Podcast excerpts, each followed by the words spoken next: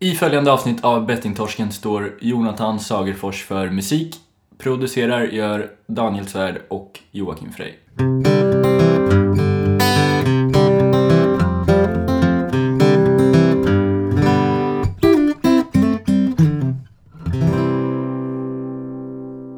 Ja. Är du bekväm? Ska jag berätta? Är det igång eller? Ja. Jaha, då får jag eh, ta en annan grej efter. Ja, men ska vi, inte, ska vi sitta där eller här? Ja, här. Så här skönt. Okej. Skönt. Det är, jag vet inte om det är så jävla skönt här. Jätteskönt. Har du kaffemaskinen? Om jag hör den? Ja. Nej, jag hör inte den. Nej. Vad menar du? Har du koll på micken nu? Mm. Eh, jag ska bara stänga här. Yes, yes. Du vill inte ha kaffe? Nej. Nu frågade du ändå ju. Mycket sjuk man. Ja. Nej, men det var bara för att jag var tvungen att säga det här. I micken. Så folk tror att du är artig och väluppfostrad. Värdefull. Okej. Ja, välkommen då. Mm, tack. Välkommen. Uh, fan, jag tänkte på... ehm, vi skulle kanske gjort det här till ett eget avsnitt, eller vad känner du? Eh, jag tycker vi gör det en annan dag. Bra. Jag är otroligt trött. Och du med. Ja. Fan vad het du var idag. Ja. Alltså i kuppen. Du, det, det, fan... Aldrig känt mig så o- ohet som idag. Alltså het var man ju för att man hade en otroligt hög temperatur i kroppen för att det var ju 62 grader varmt ut.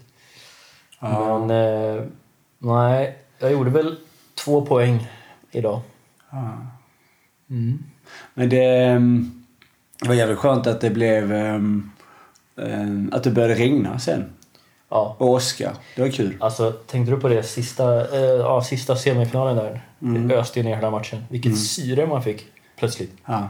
Plötsligt orkade man springa och eh, så kände jag i alla fall, fick massa energi och, och det ja, jävla skillnad. Alltså hur kändes det där att, du, att man först spelade och sen springer man rakt in och dömer en annan match?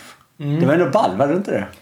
Jo, det var kul faktiskt. Jag har aldrig dömt. Jag har inte ens dömt en eh, ja, Nej, inte jag lekmatch för barn. Typ. Ja. Eh, ingenting. Så Inte- det var intressant. Ja, inte jag heller. Jag har inte alls dömt. En, alltså, all- första gången någonsin. Aldrig Mm. har jag gjort det. Men det var så kul. Jag var så dålig domare egentligen. Alltså, jag gjorde aldrig något fel. Det är klart jag inte gör. Jag är domare. Men eh, jag hade till och med med min mobil inne på plan. Så jag gick omkring och filmade när de spelade. Ja, det kanske inte... Men det var jävligt kul. Ja, det är för att du ville ha som VAR. Hawkeye. Ja, exakt. Jo, det var det jag tänkte. Nej, jag tänkte mer få minne, kul grej. Vad kul om någon hade skojat med dig och bara äh, men kolla VAR och så kan du se bara jag har det på film här. Det gjorde jag faktiskt, det med, det gjorde jag faktiskt på, med målvakt. Det var så kul i ett av lagen där. Så, um, så blåste jag för hörna och han bara nej hela bollen var inte ute och sånt där. Jag bara jag har det till och med på film. Så visade jag min mobil och så han bara att han ville se liksom. Så det var ganska kul. Um, härlig stämning. Men det var fan det var, det var kul att eh, det var ändå så många, alltså att alla kom, kom dit, alla var på plats. Mm. Det var sex fulla lag. Ehm, ja, det var bra stämning alltså. Det var roligt. Det var faktiskt eh, kul att ändå, det var ju en del tävlingsmoment i det men man märkte att vissa lag som inte brydde sig så mycket om tävlingen men ändå hade det väldigt kul. Ja, men som, som är, är ert lag liksom. En, en kille i vårt lag, eh, Jack, då, han, eh, han gick runt mest och berömde de andras kroppsbyggnad och eh, Är det, han med, är det han med mustaschen? Mm. Han var för jävla rolig. Jag gillar han alltså. Fan, han kom och så sa han... Då, han kom och sa... Han passade ju fel till mig. Okej. Och så, och så passade han bara. Ja, fan det var bra. Det var ett bra pass. Jag bara, ja det var jättefint. och så, så här, han var ju störtbra. Han bara, ja fan. Jävla bra ni är på att spela och sådär. Jättebra på fotboll. Ja. Under matchen. Ja, Ja, han är väldigt positiv. fan vad kul. Han sa en jävligt rolig grej. Det var en kille som vi mötte sista matchen då. Så fick vi, släppte vi in eh, ett mål. Eller vi släppte in massvis med mål. Ett av målen var ett riktigt kanonskott. Liksom. Snyggt mål i bortre och, vår målvakt hann inte reagera. Och så han och skrek efteråt. Han bara ta det lugnt fan. Tänk om någon hade fått den i huvudet. Skjuter för hårt. Men, men jag uppskattar det väldigt mycket för att eh, alltså, som du vet så eh, jag kan ju bli lite bråkig ibland på planen. Lite arg. Mm. Idag var jag inte arg en enda gång. Och då är ändå 15 gånger 5. Vad är det då? 95 eller? Nej. Ja, Det är många minuter. det är 85 är det. Mm. 85 minuter fotboll utan en enda... Och jag gick också runt mycket och pratade med de andra, skrattade lite och... Ja, man... Eh, ja, men det var väldigt lättsam stämning och, och skratt och man blev kanske lite nersparkad någon gång men då var det direkt någon där som ja men jag ber om ursäkt och hjälpte en upp och då, är det inte, då blir man inte arg liksom. Mycket härligt. Du vet Thomas, det var så kul när han bara... det var så kul i, i finalen. När, eh, det här är ändå lite så här... Ja men det är kul liksom. Han bara... Fan vi kan inte förlora mot 20-åringar! Ja, så jävla kul. För det roliga var att semifinalmatchen. Ja. Eh, nej, när vi mötte dem Mm. så var det likadant. Eh, då var det ju eh, en av de här grupp, alltså ligamatcherna. Eh, jag kommer inte ihåg vad det blev den matchen faktiskt. Eh, det var ganska jämnt. Men då var det också att jag, hade, jag, jag gjorde också en sån när jag bara var- det här är ju orättvist. Vad fan, de här är ju 20 liksom. Ja, ja. Men eh, det, det är kul. Nej, men just att det ändå är en sån skillnad mellan alla och de vann ju hela kuppen också ju. Mm. Eh, var ju väldigt ja, duktiga. de var jättebra. Azalea. Men ehm, ja, vill ni se bilder så kan man kolla på Alea Liber Cup. Mm. Man kan skriva hashtag på Instagram, Alea Liber. Ja. Till och med jag har hashtaggat. Du har blivit väldigt het på Instagram nu. Ja. Eh, väldigt het. Vad har, du, vad har hänt? Det är smartphonen ja. Ja, det är det. Du och sen, men en sen så...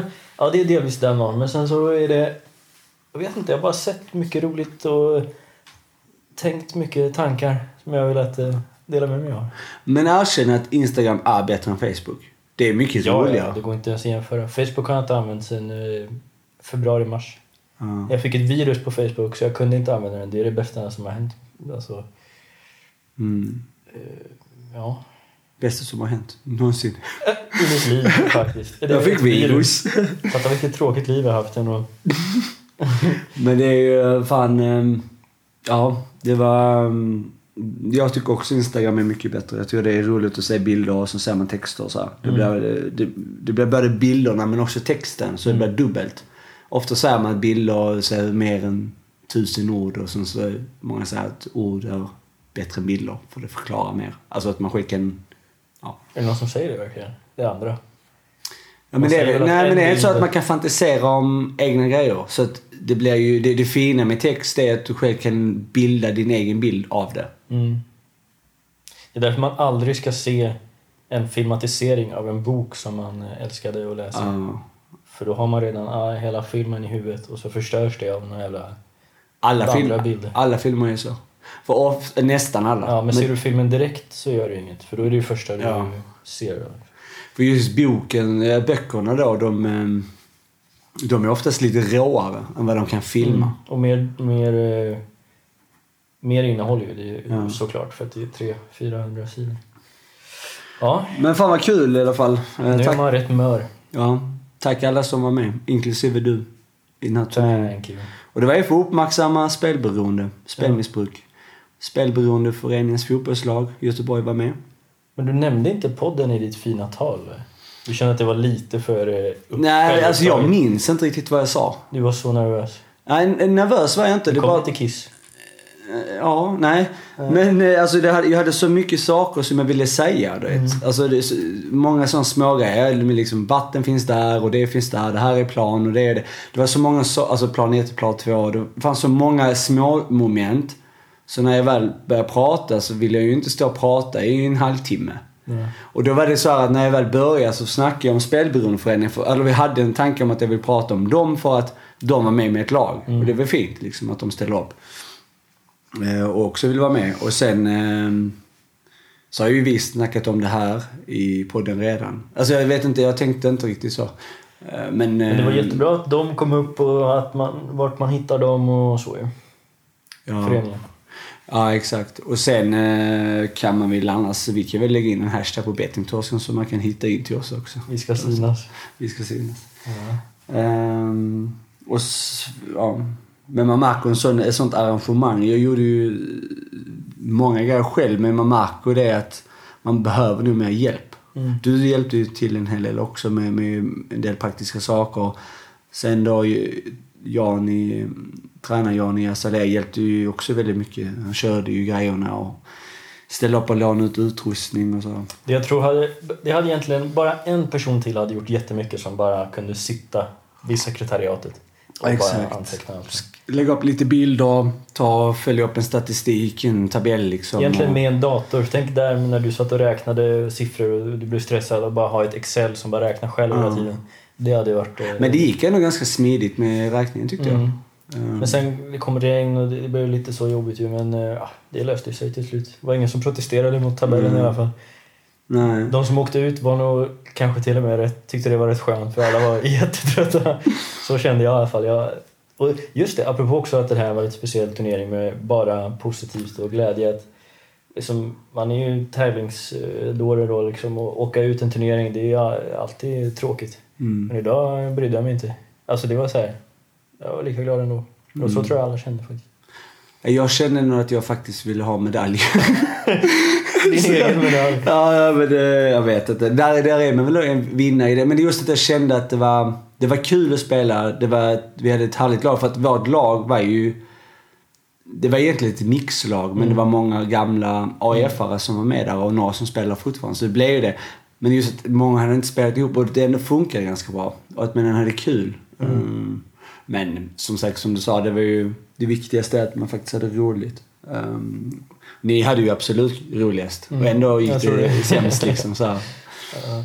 Ja, kul. Men... ehm, ja, vi har ju en gäst med i det här avsnittet då. Mm. Mm. Så är det. Och eh, ytterligare en, eh, en toppgäst. Ja, Eh, en, en forskare till. Precis, och eh, det är ju en i, ytterligare en ja. Och det, men vi har ju intervjuat många som vi har tjatat om mycket. Men det är för att det finns ju så många bra och alla har sin eh, grej ju. Eh, och sådär. Så att, Det är ju Eva Samuelsson som vi intervju- intervjuade och vi träffade ju hon när vi var uppe i Stockholm på eh, seminariet där. Ehm, och ja, men det var kul att höra liksom hennes syn på problematiken kring spel. Eh, Så att, eh, vad säger du, ska vi bara rulla in eh, Eva? ja, Eva får ta över showen. Vart Yes. var hon förresten på kuppen? och sånt? Nej. Ja, Eva Samuelsson i Bettingtorsken.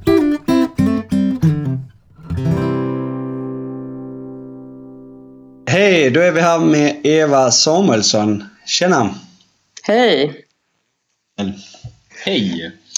Eh, Eva, eh, hur mår du? Jag mår bra. Jag håller på och hem, återhämta mig från en helt vidrig förkylning. Så att jag ber om ursäkt om jag låter lite nasal. Men jag börjar eh, komma på banan igen, kan man säga. Okej, ja men det är bra. Eh, för de som inte vet vem du är, kan du berätta lite vem, vem, vem du är? Ja, absolut. Jag är forskare på Stockholms universitet. Och forskar just nu om hjälpsökande vid spelproblem. Mm. Men eh, jag kan väl säga att jag ursprungligen kom från Dalarna. Och, men har bott i Stockholm i 20 år ungefär. Och är intresserad av läsa böcker och lyssna på musik, gå på konserter, titta på fotboll. Okej. Lite så. Men Men just nu, ja, jag ska bara säga att just nu så är jag småbarnsförälder och det är ju väldigt roligt på många sätt. Men det, framförallt så är det väldigt kaotiskt. Så att just nu så hinner jag inte med så mycket Okej. eh, annat än att hantera vardagen ungefär. All right. Men du, får man fråga hur gammal du är? För att du sa att du hade bott i 20 år i Stockholm. Eh, Mm. Du, du Jag- ser väldigt ung ut. Eller så här, tänker jag. 40 är jag. Okej. Ja. Det är ungt. Det är ungt ja. Mm. Det är ungt ja, absolut. Det är det nya eh, 30. Ja. Men det här med fotboll, är det något, eh, vi gillar ju fotboll jag och Daniel. Är det något eh, speciellt lag så här som du håller, för, äh, håller på eller är det... Jag vet inte om jag vågar säga det till er, men jag är AIK-are. Okej. Mm. Ja. Ja, ja. Det är bra. Det är bra för Vi dig. tackar för idag Eva och... eh, Men då, då måste du vara glad nu. Ja, men du måste vara glad nu när Sebastian Larsson är Ja, det är jättespännande. ja, m- landslagsmediterad spelare i alla fall. Hoppas att han sköter sig. Precis. Och jag lever ju med en väldigt eh, hängiven Hammarbyare. Så att hemma hos oss så... Just nu så pratar vi inte så mycket om fotboll kan man säga. Okej. Just det, det kan ju bli ett eh, magiskt race där till hösten. Ja. Ja, men exakt. Ehm, ja, intressant. Eh, får jag bara fråga en grej nu när vi ändå är inne på, eh, på eh, fotboll, fast det är lite också annat. Alltså jag, jag har funderat mycket kring eh, när man som eh, kvinna och fotbollsfan så är det ju liksom att de starkaste lamporna lyser ju på, eh, på när männen spelar. Mm. Eh, hur, hur, eh, liksom, hur tänker man, nu får du tala då för alla kvinnor i hela världen plötsligt, men hur tänker man då? Är det någon sån här, eh, är det en, en grej som, som, som stör eh, att när man pratar, nu pratar vi om AIK till exempel och så säger då eh, Joakim eh, nu är Sebastian Larsson klar och det är för att alla tar ju för givet att då snackar man om herrarna liksom för det är Mm. lite så mycket större. Eh, är det större dig eller är det så vanligt så att man inte ens tänker på det? Det lutar väl åt snarare senare. Eh, nu är ju inte AIKs damlag så otroligt bra. Nej. Eh, tyvärr, just nu. Mm. Men eh, jag gillar ju att titta på damfotboll också. Mm. Definitivt. Men det är ju inte lika lättillgängligt, så att säga. Det är inte så att det visas på Simon direkt. Nej, precis. Eh, Men man blir ju otroligt irriterad på det där. Eh, Framförallt när det gäller resurserna. Ja. Men vad, vad visas eh, alltså fotbollen för damer? Har de en, finns det kanal? En, en damkanal. Ja, det är ju Nej men det där är ju så olika för att vissa säsonger har det varit, vet jag, att TV4 har ju haft rättigheterna till och från men sen har det varit, eh, nu vet jag inte, det vet väl du säkert bättre Eva, men eh, har det inte varit några webbsändningar, Expressen har kört lite och... Ja, men säkert. Jag har tyvärr lite för lite tid för att titta på fotboll just nu. Ja. Om man jämför med hur jag skulle vilja ha det. Men ja, det finns, på Facebook så finns det en grupp som heter Rylles tipsgrupp. Mm. Det är en fantastisk kvinna som heter Jessica Spångberg som för övrigt jobbar med spelfrågor på Mm. Folkhälsomyndigheten. Hon liksom är en sån eldsjäl inom damfotbollen. Och liksom, så är man med i Rylles tipsgrupp då har man otroligt bra koll på damfotboll. Mm. All right. Men om vi återgår lite till ämnet i alla fall, om eh, spelberoende då. Ja, yes, och forskningen kring det. Så tänkte jag höra, vad, vad var det som gjorde att du började jobba med det här? jo, så här var det. Eh, Jag är ju socionom i grunden. Så att mitt intresse för det här med spelproblem, det började väl någonstans, vad kan det vara, för 12-13 år sedan kanske. Eh, Jag jobbade som socialsekreterare i Stockholms stad. Och då jobbade jag med att utreda behov av stöd och behandling bland personer som hade alkohol och narkotikaproblem.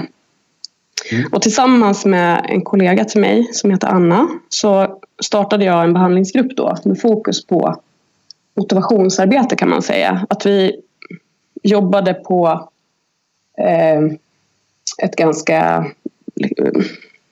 i en gruppdynamik liksom, med att försöka genomföra förändringar. Vi pratade om förändring på ett sätt som att det här kan vara svårt liksom, för alla människor oavsett vad man har för bekymmer. Trots att man upplever negativa konsekvenser av det och så. Och när vi pratade så öppet om det här då, då kanske vi förväntade oss att deltagarna skulle liksom lyfta upp sina alkohol och narkotikabekymmer som de ju var hänvisade till gruppen för. Men det som kom fram då det var att de kanske var mer angelägna om, i alla fall vissa av dem, att prata om spel, om pengar istället. Så det var liksom en ny, en ny grej för mig. Oj, det här var intressant. Det här måste jag lära mig mer om. Eh, och det kan ju vara att man har varit aktuell inom socialtjänsten har haft kontakt länge för att man har haft alkohol eller narkotikaproblem och så kanske man har börjat spela som ett sätt att ersätta tomheten eller vad man ska säga. Mm. Ehm, så det här var ju någonting som vi liksom inte brukade ställa frågor om då. I, i vare sig utredning eller behandling. Men det började vi göra och därför ja, blev jag intresserad av den frågan kan man säga. Okej. Så jag tror ju att det är otroligt viktigt att både socialtjänsten och hälso och sjukvården satsar på att uppmärksamma att det kan finnas ett spelande med i bilden när det kommer en person som söker för ekonomiska bekymmer, alkohol, narkotikaproblem, ångest, depression, sömnproblem. Alltså sådana frågor. Att börja våga ställa frågor om det. Ehm, och det här är ju någonting som börjar ske nu, att medvetenheten och kunskapen om de här problemen ökar. Så att man hoppas ju att det blir bättre framöver. Ehm, Jag upplever att, eh, och nu, nu kanske det beror lite på också att eh, jag inte har varit i branschen eller vad man ska säga så himla länge men jag upplever ändå att det blir eh, att den här frågan om spelberoende och, Eh, och spelmissbruk att den belyses eh, väldigt mycket mer alltså för varje dag som går. Men jag känner också att det känns, in, det känns som att vi är ganska långt ifrån att ha eh, förstått hela bilden hur, hur illa det är ställt med spelberoende i Sverige. Eh, upplever du eh, något liknande eller känner du att vi har en, eh, en ganska bra kontroll på läget just nu? Um, jag vet inte vart jag ska börja riktigt. För ehm, jag kan börja så här då. Ehm, vi har gjort en, en studie, jag och min kollega David Forsström, där vi har tittat på hur utbudet för stöd och behandling av spelproblem såg ut innan den här eh, lagändringen kom eh, vid års, årsskiftet. Och även om liksom alla visste att de här lagändringarna skulle komma så såg det väldigt liksom, godtyckligt och fragmentariskt ut huruvida man skulle få någon, någon form av hjälp överhuvudtaget för om man hade spelproblem. Och det här var ju då i slutet av 2017, det är inte så länge sedan. Eh, och det, jag kan berätta mer om det. Och sen nu när jag gör intervjuer med spelare om deras upplevelse av att söka hjälp. Då är det ju fortfarande så att eh, det finns de som stöter på patrull trots att de här lagändringarna har kommit till stånd. Så visst, liksom medvetenheten och kunskapen ökar. Men det är fortfarande väldigt långt kvar innan vi har nått riktigt fram. Mm. Men kan jag bara fråga för du, du gjorde, ni gjorde en studie innan så då kollade ni upp vem som erbjöd hjälp? Alltså Ja. stöd. Och um, kan man se, alltså hur många är det som kunde erbjuda, eller har någon siffra på hur många som erbjöd hjälp innan ändringen och hur många det är nu som erbjuder hjälp?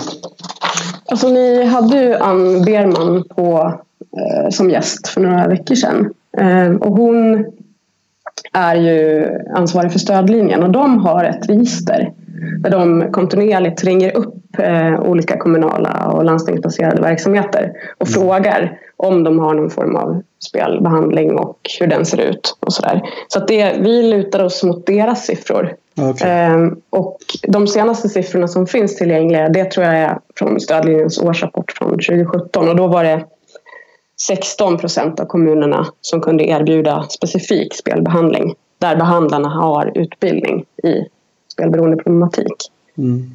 Och sen är det 27 procent som inte erbjöd någon behandling alls. Och sen eh, ja, lite mer än hälften som erbjöd liksom, att man fick komma till den vanliga liksom, alkohol och narkotikabehandlingen. Och sen vad som har hänt efter årsskiftet det vet vi inte ännu för det har ännu inte följts upp. Men det kommer vi göra också. Eh, stödlinjen kommer följa upp det med att göra en uppdatering av sitt register här nu i sommar tror jag. Eh, och sen kommer vi följa upp med hjälp av intervjuer eh, för att titta på hur, hur har utbudet av stöd och behandling förändrats och hur ser samverkan ut? För det är det som är en stor nöt att knäcka här nu framöver. Hur kommer kommunerna och landstingen samverka för att få till stånd fungerande stöd för personer som behöver det? För att det är fortfarande väldigt liksom löst. Det här måste liksom formuleras på, lokalt. Så det ska göras lokala överenskommelser där man kommer överens om okej, vad ska vi göra, vad ska ni göra? Är ni med? Ja, för, för jag tänkte ju också där att i och med att ni följer då en forskning kring hur många som erbjuder och så vidare. Men räknar ni inte med då de som har alltså självhjälpsgrupper och sånt där? Jo, alltså just den här siffrorna som jag sa nu, det var ju kommuner. Mm. Ehm, och, och det är ju vi intresserade av i och med att det är de som har fått ett förtydligat ansvar nu i lagstiftningen. Mm. Men eh, det är ju också väldigt intressant för det ser man ju också att det ökar utbudet. Alltså det dyker upp självhjälpsgrupper på flera, flera ställen i landet och det är ju fantastiskt bra för de betyder ju otroligt mycket.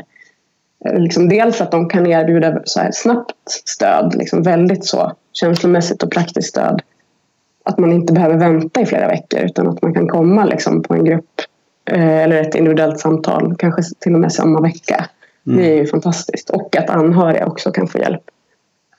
Ja, för sen finns det ju privata sektorn också. Mm, ja, men exakt. Och där är det ju, jag menar vissa kommuner beviljar eh, ekonomiskt bistånd till privata behandlingar medan andra kommuner gör inte det. Och det där ser ju väldigt olika ut. Och det är, så det beror ju på vart man bor någonstans huruvida man ska få hjälp för den här frågan. Just det. Men eh, är det, är det där någonting som är på väg att förändras att det ska vara så beroende av var man bor eller tror vi att det kommer liksom vara så alltså alltid? Ehm, tänk till exempel, eh, jag, jag är ju själv på väg att flytta här, jag ska flytta till Kalmar. Mm. Eh, Så gör man en snabb googling på, på det här ämnet och Kalmar så eh, kommer det bara en blank sida liksom. Det finns ju in, ingenting vad jag förstår. Du får starta det Daniel. Ja, jag får göra det, men eh, ja, jag ska försöka. Nej, men för det känns som ett, ehm, ett ganska stort problem då. Kanske någonting som borde vara till och med ja, men typ högsta prioritet att det ska vara. Nu har vi, det har jag och Joakim pratat mycket om att vi har haft tur som har råkat bo i, i ingen av oss är från Göteborg, men vi har råkat bo här under när våra problem har uppstått och löst. Och det har ju varit eh, en lyx.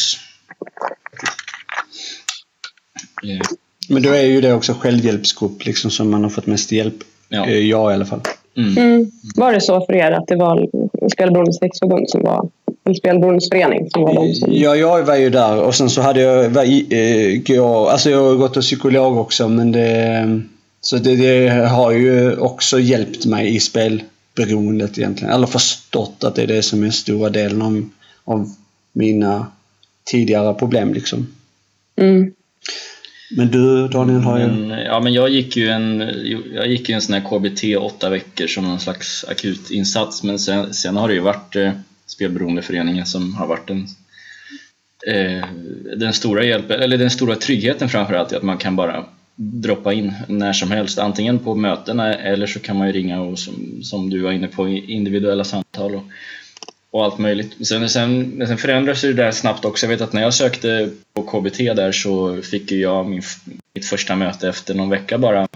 Jag har hört om andra nu då, något år senare, som får vänta upp till eh, fyra månader och liknande. Det är ju det är inte så bra. Jag tror att en ambition hos lagstiftaren är att liksom det ska, ska kunna erbjudas en jämlik och liksom kvalitetsbaserad bra vård för, för spelare överallt i landet. Liksom. Men i och med att vi har, vi har det här systemet som vi har när det gäller missbruks och beroendevård överlag. Liksom. För det, är- det är samma sak när det gäller alkohol och narkotika. Alltså, det ser ju väldigt olika ut i olika delar av landet Mm hur det här organiseras och i vilken utsträckning man kan få hjälp med liksom flera olika sam- saker samtidigt. Så att nu, det ska bli superintressant att följa den här mottagningen som öppnar på Sahlgrenska i slutet av året. Eh, och min förhoppning där är ju att de inte bara ska anställa psykiatriker och sjuksköterskor utan även liksom ha med psykologer och socionomer så att man kan få hjälp med hela paketet på ett och samma ställe. Så att man kan få liksom dels ja, men praktiskt ekonomiskt stöd om man behöver det och att man ska få liksom en psykiatrisk bedömning, man ska kunna få psykologbehandling liksom i den utsträckning som man behöver det. Och inte bara liksom, okej vi har här, den här färdiga behandlingsmetoden som du kan få och that's it. Utan att man ska kunna anpassa det mer utifrån vem personen i fråga är. För jag jobbade eh, ett tag på spelberoendeprojektet i Stockholm. Alltså en av, en av anledningarna till att, att det finns eh, upparbetad behandling i Göteborg, Stockholm och Malmö är ju att dåvarande eh, Folkhälsomyndigheten finansierade spelberoendeprojekten här. som togs fram liksom för att man ville utveckla behandling för spelproblem. Eh, och jag jobbade där med att ge individuella samtal, MI-samtal. Eh, och då, de eh, patienterna som kom till mig, det var de som inte bedömdes kunna eh, tillgodogöra sig sån här grupp KBT åtta veckor. Utan då hamnade de hos mig och så skulle jag, de få fyra stycken eh, motiverande samtal. Och det här är ju väldigt så, jag menar vissa personer räcker ju det för. Att man har liksom förmågan, man har resurser, liksom, man har ett nätverk som stöttar. Då räcker det kanske med fyra stycken samtal Eh, för att liksom fatta beslut om en förändring och sen genomföra den. Men för andra som har liksom många olika problem, att man mår väldigt psykiskt dåligt, man befinner sig i kris, man kanske har alkoholproblem också, då behövs det ju någonting mer omfattande än så. Och då... Alltså jag tänker att det är otroligt värdefullt att kunna vända sig till ett specifikt center där alla resurser finns. Liksom. Mm. Att man inte ska behöva liksom, vända sig till någon helt annan mottagning om man råkar ha en för hög skattning på ångestskalan. Liksom. Förstår ni? Ja, men det är just därför mm. man, man, kan ju liksom, det är väldigt det kan ju väldigt stora konsekvenser att vänta liksom i fyra månader eh, mm. för att få vård. Alltså det, det är väldigt mycket som kan hända. Bara, en, bara på en dag kan det hända väldigt mycket, men framförallt om man ska vänta så länge. Liksom. Um... Ja, för, för när man väl vågar söka hjälp, man kanske har väntat väldigt länge och när man väl tar steget, då är det ju liksom kris. Då mm, behöver man hjälp nu. Mm. så att ehm, ja, just det här att det ska vara lättillgängligt och att man ska kunna få ganska snabbt liksom sortera. Okej, okay, vad behöver den här personen uh, utifrån vad den har för behov. Liksom och kunna få en individuell behandling utifrån det. Alltså att man kanske går i gruppbehandling men att man kanske också får individuella samtal av en psykolog eller så. Mm. Eh, vill du berätta eh, lite mer eh, kort bara om det här Sahlgrenska projektet? jag är ju inte alls inblandad och har väldigt knapphändig information om det där. Det jag vet är ju att Västra Götalandsregionen har avsatt 10 miljoner för att starta en mottagning på Sahlgrenska Mm. Som ska vara specifikt för spelberoende och dataspelsberoende. Mm. Um, och sen håller de på att rekrytera personal tror jag. Så jag tror att det är tänkt att den ska öppna vid årsskiftet. Mm. Mm. Mm. Du har inte fått frågan då? Om att vara med? Nej. Nej. Nej, det är inte läge för mig. Jag, jag hänger kvar här, tror jag. ja, fint i Göteborg annars. Ja, jag vet. Det är lite, vad ska man säga? lite, lite gladare än i Stockholm på något vis. Precis. Eh, Vill du berätta lite mer om den forskningen som du bedriver just nu? Ja, det gör jag gärna. Ehm, jag sitter på eh, Stockholms universitet och för något år sedan så fick vi ett stort anslag från eh, Forte som är ett, ett sånt här en sån organisation som delar ut statliga medel för forskning. Mm. Till att göra liksom ett stort forskningsprogram som handlar om spelproblem på olika sätt. Och då i det eh, forskningsprogrammet som heter REGAPS, vi kallar det för det. Eh, det är en förkortning för Responding to and Reducing Problem Gambling Studies. Och vi är en hel drös med forskare som är inblandade. Eh, och det här programmet kommer pågå i sex år hoppas vi. Och det finns en studie som eh, handlar om att utveckla ett nytt bedöms bedömningsinstrument. Det är Ann Berman som var med eh, i mm. er podd för inte så länge sedan. Och sen är det Olof Molander och Peter Wennberg. De håller på att försöka göra liksom ett bättre bedömningsinstrument som man kan använda liksom, i vården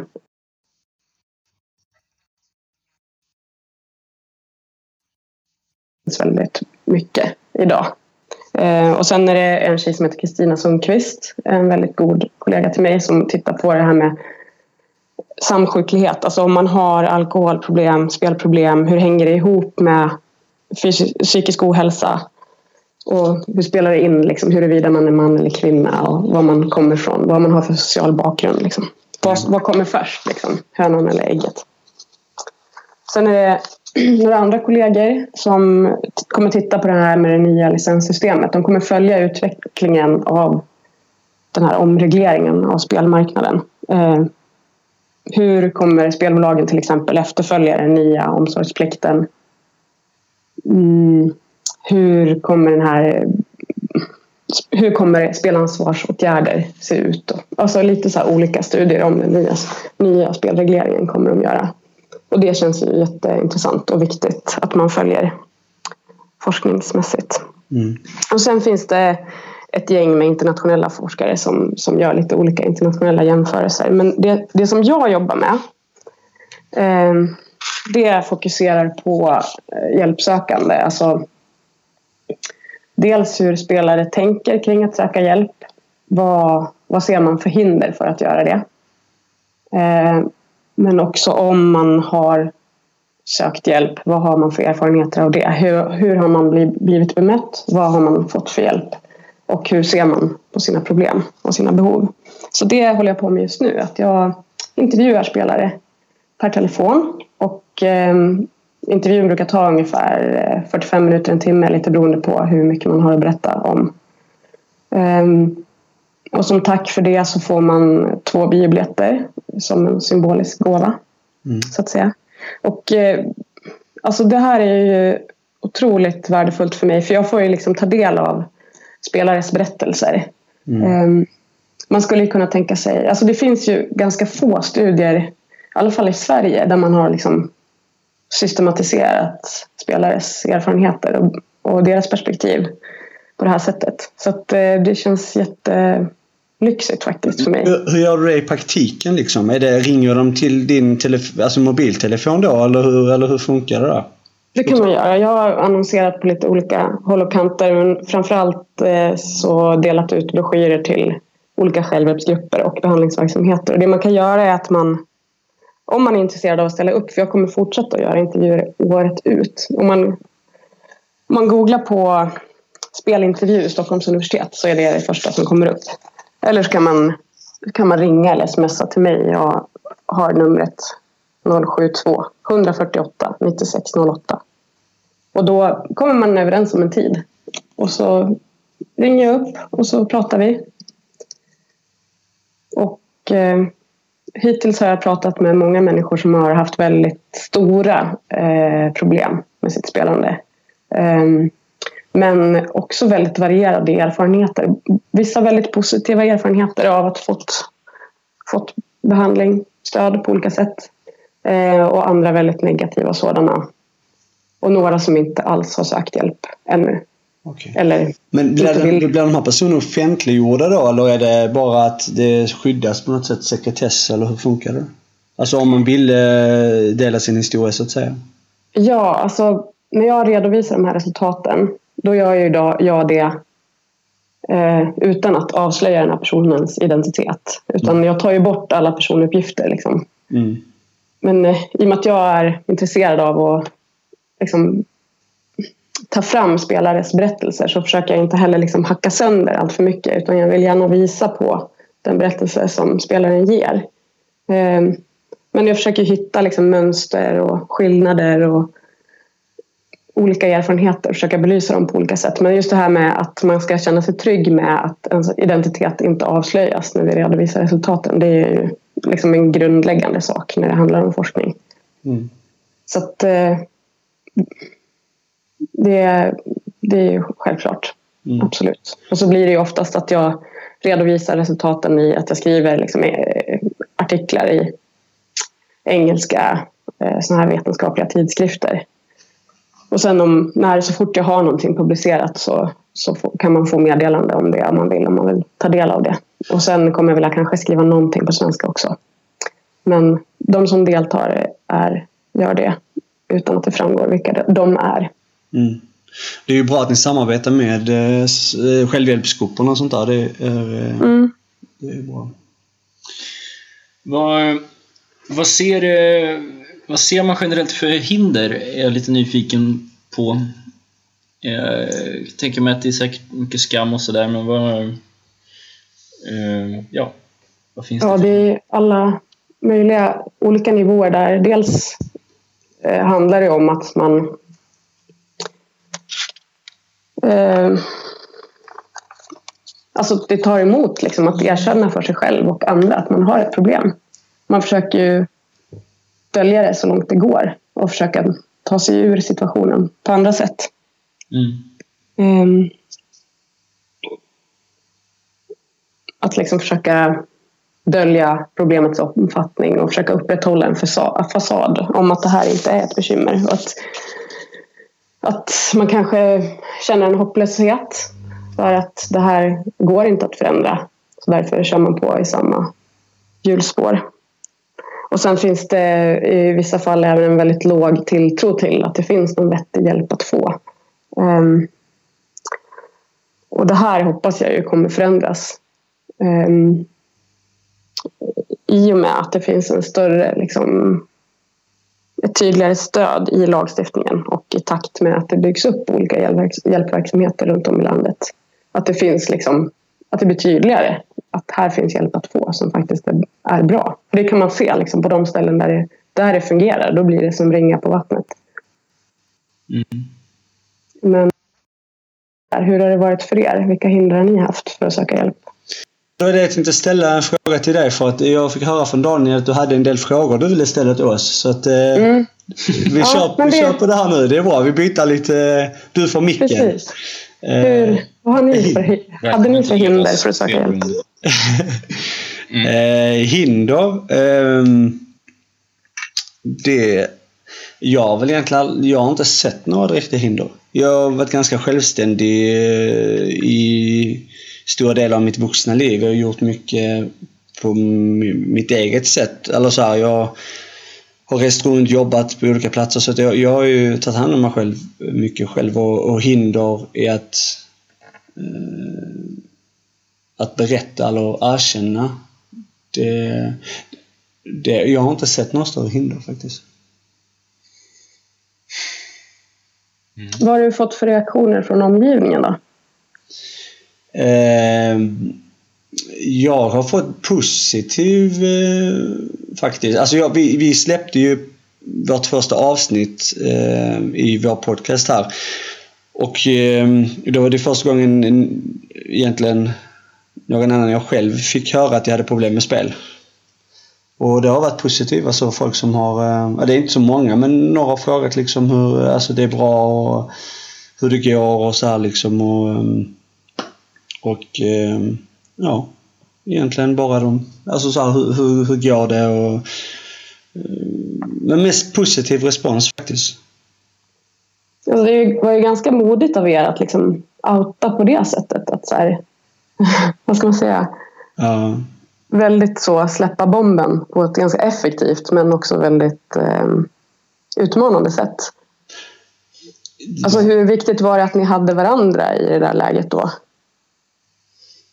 Ehm, Jag tror att det var eh, alltså superviktigt för jag vet att eh, jag tror ensamhet, eh, känslan av upplevd ensamhet är, är nog en väldigt stor grej tror jag. Mm. Eh, och att ja, men bara det att man vet att eh, eh, en person som står en väldigt nära har samma problem. Redan där är det att ja, jag är inte ensam och jag är inte liksom eh, ja, unik i det här utan eh, det, det, den grejen tror jag varit, eh, varit jätteviktig. Och eh, sen så, eh, jag, när jag, jag, jag, mitt hinder var mycket att alltså, jag, jag tyckte det var pinsamt helt enkelt och jag var eh, rädd för att man ska bli eh, betraktad som en, en eh, jag vet inte vad jag ska kalla det, som samhällsoduglig på något vis. Lite så här omyndigförklarad i folks ögon. Ja, men,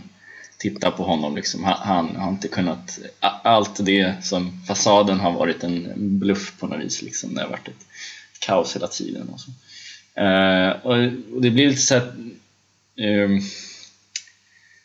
tvärt emot man ska säga. För jag kommer ihåg att jag tänkte mycket så här, men mitt liv kommer ju eh, rasa samman när jag berättar det här. Fast det blir ju precis tvärtom egentligen, att man påbörjar den långa vägen till att det ska bli bra och uppstyrt. Eh, så det var ju flera rädslor på det sättet egentligen. Mm. Men den här liksom pinsamheten, vad handlar det om egentligen? Är det liksom ens egen självbild eller är det hur, liksom, hur andra ska se på en? Så det är väl mer att man har varit så jävla dum- dum och bara liksom haft ett sånt konstigt beteende och det är väl pinsamt. Alltså att man... eh, Alltså mot sig själv egentligen. Eh, tycker jag att man har... eh, Jag vet inte, jag har inte upplevt mig själv som... Alltså så att det ska vara jättepinsamt att berätta för folk. Utan det är mer mina beteenden som har varit väldigt tragiska egentligen. Kanske inte också- pinsamt, Ja, utan tragiska. Nej men det är nog rätt där att pinsamt kanske är fel ord men mer att man, man eller jag var rädd för att bli betraktad som en person som är så här opålitlig, lite så här lynnig heter det va, alltså oförutsägbar. Det där, honom ska man inte ha med att göra helst liksom för bort massa pengar och göra konstiga saker. Och, lite sådär liksom att man vill ändå vara en, ja, man vill ju ha kallas det? Någon slags eh, grundläggande bli respekterad kanske som en vettig människa eller bli sedd på som en, en vettig person. Eh, det låter ju flummigt kanske jag som känner att jag har trasslat in nej, men det är bra. Alltså, alltså för, för min del var det första avsnittet så var det, tyckte jag det var ganska jobbigt för jag visste inte om vi skulle släppa det. Jag sa jag vet inte fan. För att berätta att jag gick psykolog första avsnittet och det är ingen som har vet det. Och att man är en stark person i, i, i den uppväxten man mer eller mindre haft. Tagit hand om måste man vara stark i det och att erkänna att man är psykolog för att man inte har mått bra. Det är, kan väl många tycka är en svaghet i vårt samhälle liksom, men jag fattar ju det att det, det är ju en styrka. Det var ju därför vi släppte avsnittet också ju. Mm. Men eh, eh, alltså, jag har inte haft tid att reflektera så mycket känns det som. Jag bara tyckte att det, det har känts bra. Så. Alltså det är klart att det är sorgligt när man kollar på människor man inte har... Eh, alltså un, under alla år som man har eh, haft det här väldigt negativa beteendet som har kommit ifrån spel. Så är det många människor, vänner och relationer och allt möjligt som har... Ja men det har ju gått under på grund av att man inte mått bra. Och Mm. det är ju extremt, det är det ordet tragiskt. Eh, och där kan man ju liksom, de människorna har ju, kommer aldrig ha respekt för en ändå. eh, För det som har hänt. Men, men eh, så det är väl, det, det tycker jag är det mest smärtsamma i det hela. Vad man har gjort tidigare liksom. Någon slags sorg, typ, hur man har betett sig mot andra. Precis. Men, men det som jag tycker är väldigt intressant, som jag försöker att säga eh, så ofta jag kan till folk som jobbar med det här och de som är inne i sitt spelande, att det, ingenting, kommer, ma- ingenting kommer bli som, som du tror. För att jag nämnde det här med att eh, livet rasar samman, det, det blir tvärtom. Även om det är jobbigt att ta, ta tag i alla sina problem, man kanske har en ekonomisk uppförsbacke som man inte ser slutet på. Och sen så att eh, då, det här som jag nämnde nyss, man blir betraktad på ett negativt sätt. Och det har också blivit precis tvärtom. Jag tänker med arbetsgivare och sånt. Och, och det enda jag har fått höra är i alla fall precis motsatsen då. Ja men vad starkt, okej shit du var nere på, på, på botten liksom och nu är du här uppe och du har tagit tag i det. För dig vill vi anställa, om det nu gäller arbete eller vad det kan vara. Eh, bra karaktär och så vidare. Så det, är- jag tror Ja, det är, det är ganska, och det är ganska skönt också nu att ha liksom blottat sig helt för att det är ingen som... eh, Alltså, kan tänka tillbaks på många, många år där jag kunde gå och tänka att jag har så otroligt mycket he- hemligheter. Ingen vet hur mitt liv ser ut egentligen, inte ens mina närmaste då, familj, vänner och så. Och nu vet, nu vet alla allt och det är rätt så skönt alltså, för att det finns ingenting att bära på själv längre. Liksom. Mm. Behöver inte dölja det liksom, längre. Och sen är det ju det att alla människor som man har, alltså ja, som finns i sin historia liksom, ehm, de... eh, alltså det enda sättet är att kolla framåt liksom och...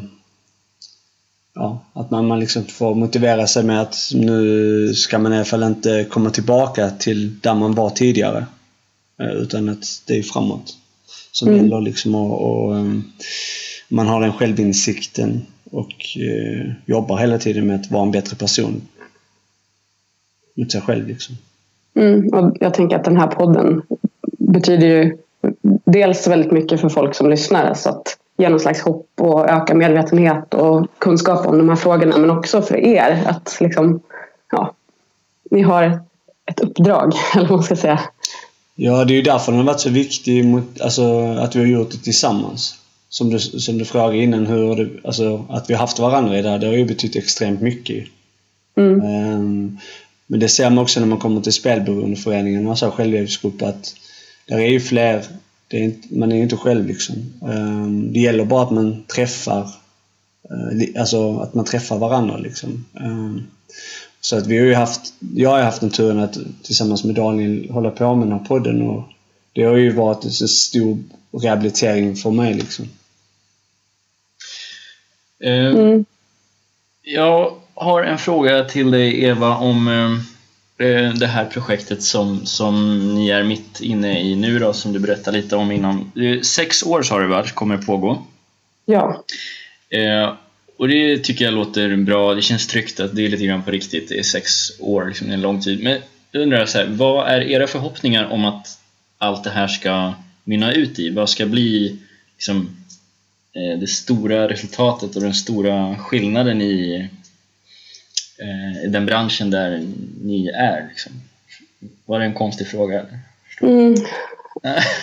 Nej, absolut inte. Det är ju otroligt viktigt när man lägger så mycket skattepengar på att forska. Då måste det ju faktiskt leda någon vart också. För min del så tänker jag den kunskap jag får fram av om att eh, få fram deras perspektiv och erfarenheter som, som sen kan användas för att förbättra de stöd och behandlingsverksamheter som finns ute i landet. Sen är ju inte jag en sån person som jobbar med att organisera de här sakerna men jag kan ju i min roll som forskare försöka liksom visa på mina rekommendationer utifrån det som spelare har berättat för mig. Ehm, och samma sak tänker jag med mina kollegor att till exempel de som jobbar med att titta på den här spelregleringen kommer ju säkerligen att göra det i tätt samarbete med eh, den nya spelmyndigheten och så. Och förhoppningsvis så om våra resultat visar på en specifik eh, riktning, liksom att så här borde man jobba.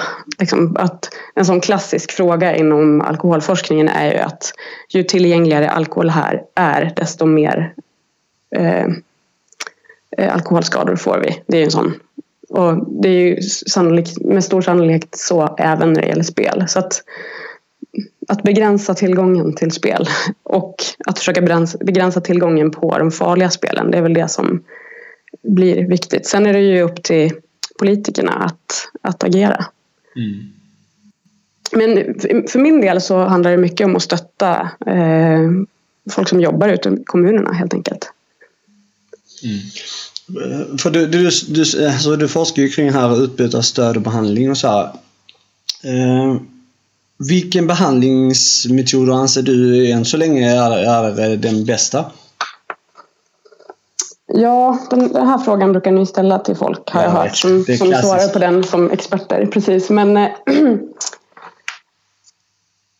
ja, MI och KBT är det som rekommenderas för det är det som är forskat på eller vad man ska säga. Och min käpphäst är ju att det måste vara en individuellt utformad behandling utifrån spelarens behov. Lite det som jag var inne på tidigare. Vissa behöver, vissa behöver MI för att få hjälp med att fatta ett beslut om huruvida man ska sluta spela. Mm. Men vissa har redan bestämt sig och behöver liksom mer konkreta verktyg eh, för att genomföra den här förändringen. Och då är det ju mer KBT. Och sen, för vissa räcker det med en tidsbegränsad behandling medan andra behöver mycket mer omfattande. Man kanske till och med behöver en behandlingshemsvistelse. Man kanske behöver gå i tolvstegsprogrammet i liksom under en lång tid och man kanske behöver gå till en självhjälpsgrupp resten av livet. Alltså det, det är helt eh, beroende på Så du tänker liksom att man har en individuell plan, vet när man träffas gör man bedömning och sen så därifrån får man den. Så det är så att KBT och ME bara? Utan att Nej, men jag tänker att 12 steg kan vara bra också. Om man, mm. För det som är viktigt handlar ju om att dels att personen i fråga som söker hjälp tror på den behandlingen. Så om, jag, om jag skulle vara spelare och spelproblem och verkligen tyckte att 12 steg det är, det är någonting som attraherar mig. Jag behöver liksom strukturen och jag behöver det här för att kunna liksom, sluta spela. Eh, då tycker jag att man ska lyssna till, till det. För att det betyder så mycket att personen i fråga tror på den insatsen som erbjuds. Mm. Eh, och vice versa, om det är någon som har väldigt, väldigt svårt för tolvsteg, då ska man inte rekommenderas det, tycker jag.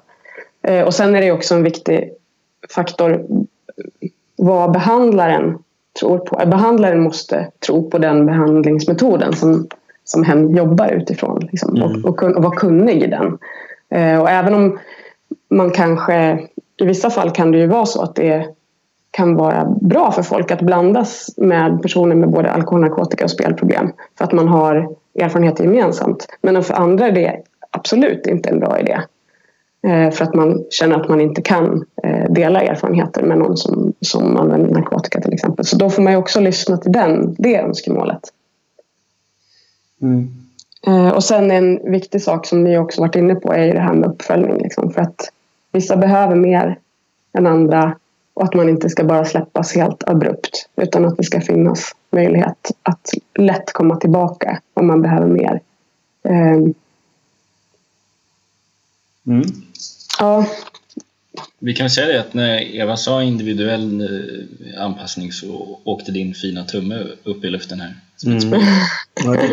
kan du inte berätta varför den eh, gjorde det? Nej, men jag tycker det är bra för... Ja, jo, men jag tycker det är bra för att eh, det är den vägen man ska gå. Alltså, kommer en person så... Alltså, all, alla är ju olika liksom. Och ändå kanske många har spelat eh, på samma spel eller vad det nu kan vara. Eller, så är det ju alltid olika anledningar och, och, ehm, och, och som sagt, alla alla är olika så jag tror inte det bara för att en sak funkat på den ena behöver inte funka på den andra. Liksom. Så där att man har en individuell bedömning från, från start direkt när det kommer akut. Att man, ehm, att man därifrån liksom får kolla. Det kan vara en psykodynamisk variant också, men kanske med två, mm. en två års när man går bak till, till varför började du spela och kolla liksom hela vägen ner till bak, barndomen liksom och vad, vad, vilka upplevelser hade man där. Och vissa kanske bara fick det när de är 40-50 år. Eh, och så helt plötsligt började de spela för de kom in, in, in ja det kan ju vara att något hände just vid det tillfället. De var mottagliga till, till till att falla in i ett missbruk och det blev spel. Så det, det, är ju, jag tror den här individuella bedömningen för att kunna få en rätt, rätt vård eh, tyckte jag var bra. Ja, och sen är ju gruppdynamiken väldigt liksom, viktig för vissa. Alltså att ja, lyssna på andras sen, berättelser. Liksom. Ja, exakt. Och, sen, sen kan det också vara vissa som inte ens trivs i grupp. Eh, alltså att självhjälpsgrupp eh, kan ju vara väldigt, alltså är ju bra för många men vissa eh, kanske är extremt folkskygga eller de, de... Nej men alltså att man har någon form av social fobi eller någonting att man inte kan vistas med andra människor. Då mm. måste man också kunna göra en individuell bedömning att okej, okay, vi, vi, får köra individuella samtal enbart med MI till exempelvis eller mm. en KBT och, och så här. Det behöver inte vara självhjälpsgrupp för att det kan ju vara en anledning varför många inte kommer tillbaka till självhjälpsgrupperna för de tror att de är friska, men det kan vara att de inte trivdes i en grupp. Så kommer de tillbaka ett halvår efter och fallit in i, i, i ett, tagit ett återfall då. Och så är de där igen och så vet, är de lost bara. Um, så, så, att jag tror individuella bedömningar är bra. Ja, jag tror också att ja, många av dem jag pratar med nu säger att liksom, alltså, internetbehandling det skulle är, jag vill behöva verkligen prata med någon face to face så att säga. Men jag tror att det finns många där ute som skulle, alltså just den här möjligheten att kunna få en anonym behandling via internet kanske skulle kunna vara hjälpsamt för sådana personer som kanske inte trivs i grupp eller mm. som, som eh, drar sig för att, att eh, sätta sig med andra och berätta sina bekymmer på det sättet. Exakt. Så jag ska bara lägga till två uh, grejer på det här snabbt. Jag, när jag fick, uh, blev kallad till KBT så hamnade jag, jag visste inte hur det skulle, visste ingenting om det där men då blev det individuellt, bara jag och terapeuten.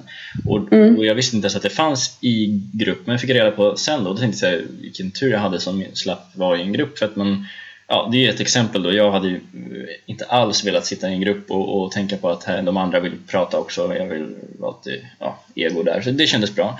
Men eh, så det visar ju, eller det är ju ett exempel på att man verkligen borde göra individuellt. Men det är också så att allt handlar ju någonstans om, om pengar i slutändan tyvärr och eh, så tror vi att det finns, finns det resurser och som anslag till att sy ihop en, en individuell plan för varje enskild spelberoende? Eller är det naivt att tro det? Alltså jag tror ju att eh,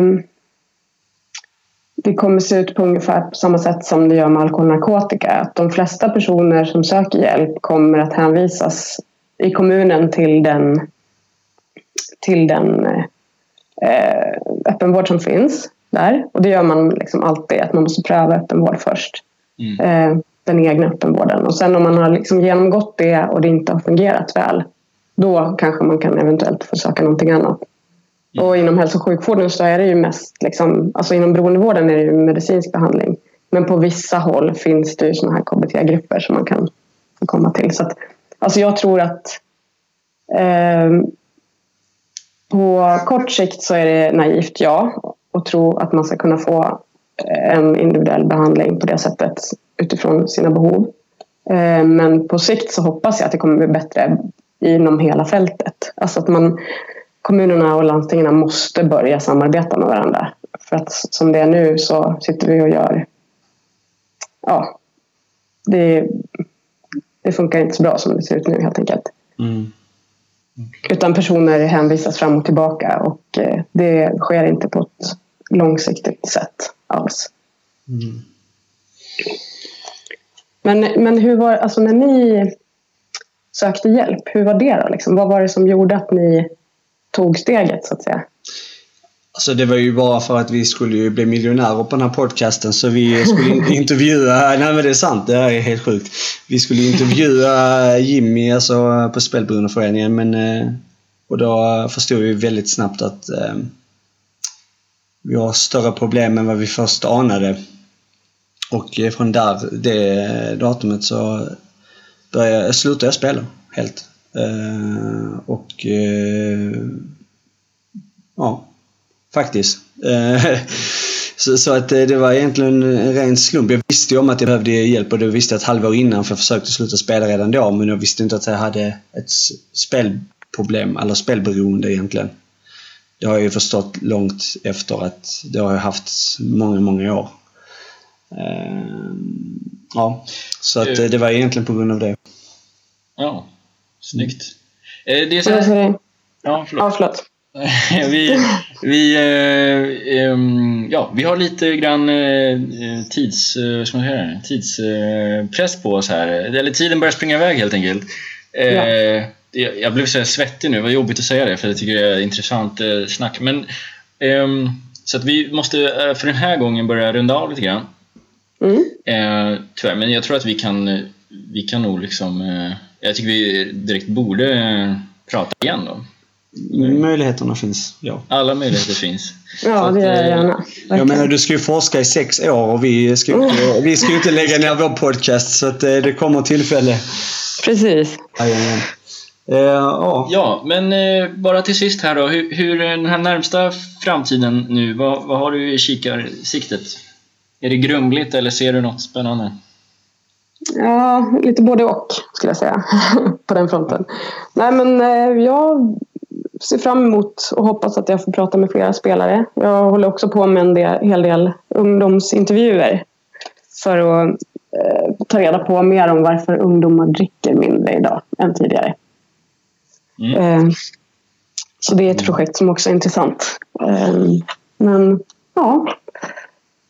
Sen är väl planen att försöka ta, lite, ta det lite lugnare kanske. Eh, göra en sak i taget. Och fokusera på det jag håller på med just nu. Mm. Att, att vara närvarande i ett samtal till exempel behöver jag bli bättre på. Men, och att ta hjälp av min omgivning. Det är väl en sån sak som jag också tror att jag själv och många runt omkring mig behöver bli bättre på. Ja. Har du varit närvarande i det här samtalet? Jag vet inte. Jag känner mig lite... Jag får väl utvärdera efteråt. Vad tycker ni? Jo, jag tycker det. Jag tycker det har varit härligt. Ja. Eh, en sista fråga Eva. Vad har mm. du att rekommendera oss eh, i livet? Det behöver inte handla om spel eller något. Ja, det kan vara vad som helst. Ja, jag tror mycket på att våga prata med nära och kära om sina problem och stötta varandra. Mm. För det är många som eh, brottas med samma eller liknande eller olika problem. Så generellt i samhället så tycker jag att vi behöver bli mycket bättre på det. Ja, det var bra. Prata med nära och kära. Superbra. Mm. Yes, eh, men vi får eh, tacka så mycket för att du ville vara med och berika vår podcast här med din forskning och allting. Ja, Mm, tack så mycket själva. Jättespännande att prata med er. Vi gör ett jättebra jobb tycker jag. Tusen tack. ha det bra Eva. Vi, vi hörs. Yeah. Ja, det gör vi. Ha det så bra.